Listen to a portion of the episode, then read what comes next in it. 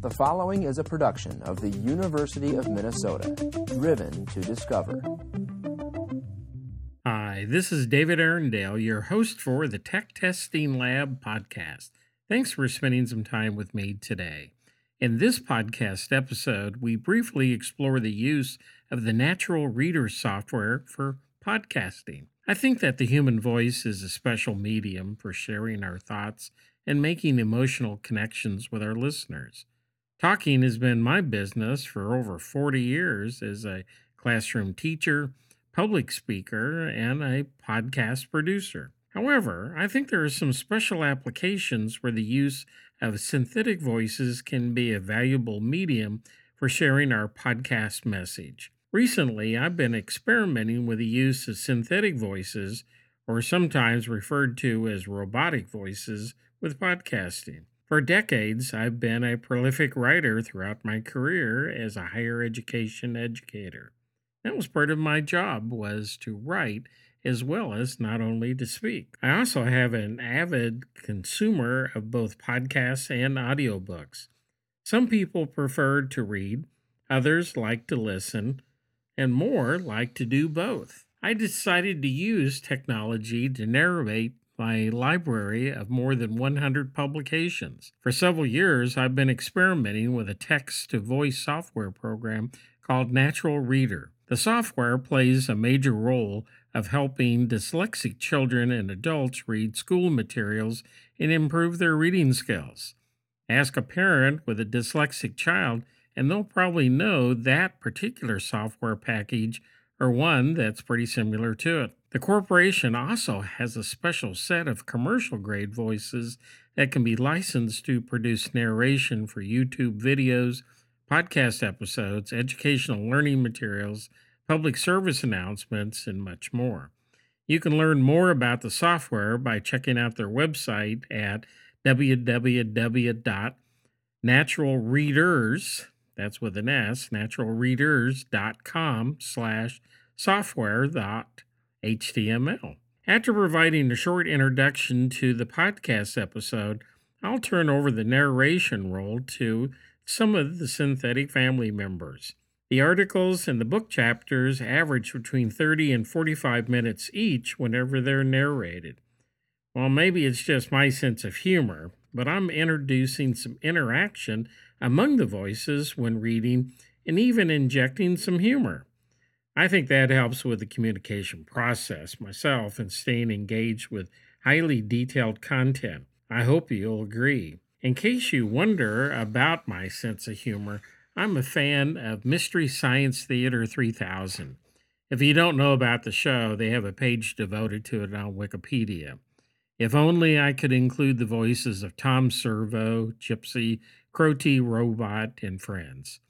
Or rather than writing a comedy routine with each episode, I use the different synthetic voices to serve as the main narrator, one to ask questions to be answered by the narrator. I just simply take the subheadings I already have in the publication and turn them around to become questions. I use different voices to narrate direct quotations. I limit the number of different voices to four for each of the podcast episodes.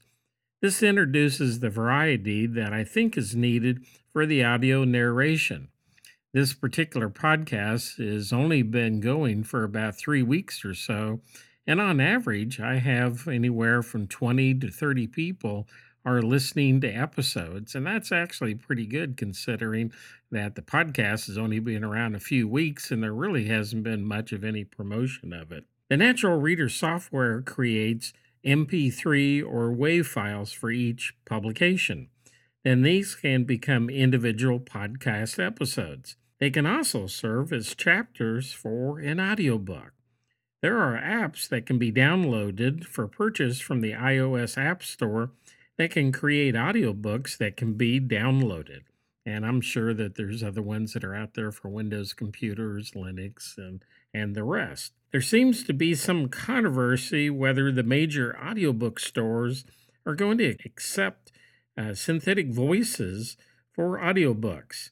It appears that some do, some do not. You'll just have to do your own investigation on this issue if that's something that you want to pursue. Another way to deal with the issue of creating an audiobook is to create separate anchor podcasts for each audiobook.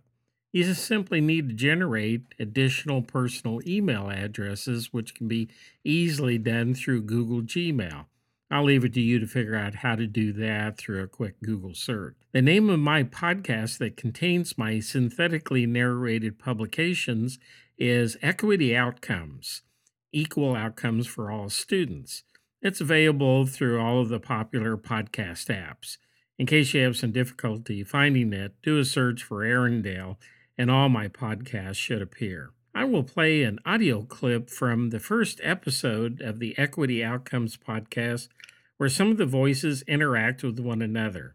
That will end this episode of the Tech Testing Lab podcast. Well, take it away, Ronald. Thanks, David.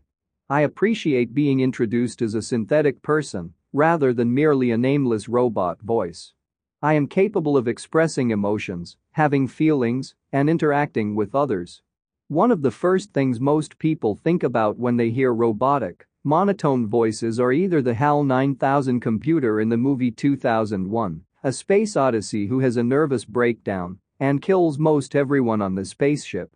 When is the last time you heard a computer speaking during a science fiction movie that was not evil? Or, many people think of our famous cousins, Alexis or Siri.